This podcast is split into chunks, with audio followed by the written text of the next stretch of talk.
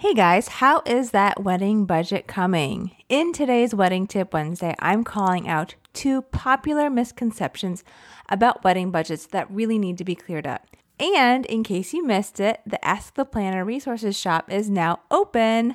One of the first products I made sure to include in the shop is a wedding budgeting bundle, which comes with both a wedding budget template and a wedding vendor payment tracker. Make sure you use the code LAUNCH20, that's LAUNCH20 to get 20% off everything in your cart until the end of this month. But be careful, this code is limited to one use per person, so make sure you get everything that you want before using the code. You can visit the shop at shop www.verveeventco.com. And now on to today's episode.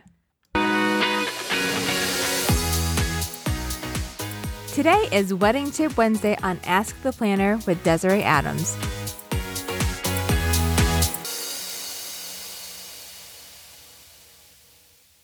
Wedding budget calculators do not work.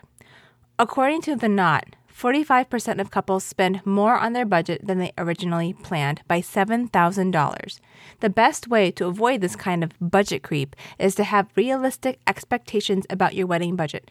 And that does not mean using a wedding budget calculator on a website that you found on The Knot or Wedding Wire.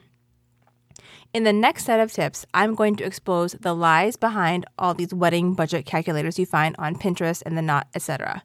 Like line number one a magical calculator can predict how much you should spend on your wedding.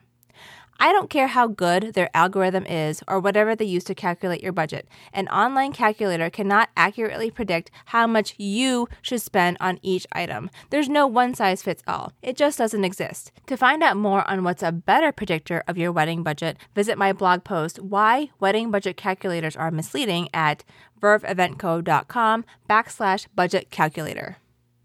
Wedding budget lie number two. Every wedding vendor's price will fall between a specific range.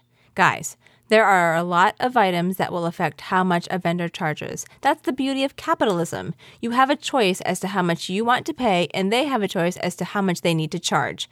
A couple things that will definitely affect this will be their level of experience, quality of work, location, and the specific services you book, like albums, number of prints, their sizes, etc. But to find out better predictors of how much your vendors will actually cost, visit my blog post, Why Wedding Budget Calculators Are Misleading, at verveeventco.com backslash budget calculator.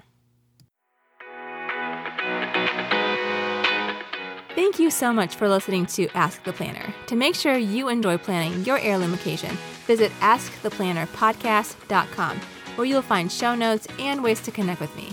And if you enjoyed today's episode, make sure you hit subscribe and please leave a five star review on Apple Podcasts so other couples can find the show and plan their flawless wedding just like you.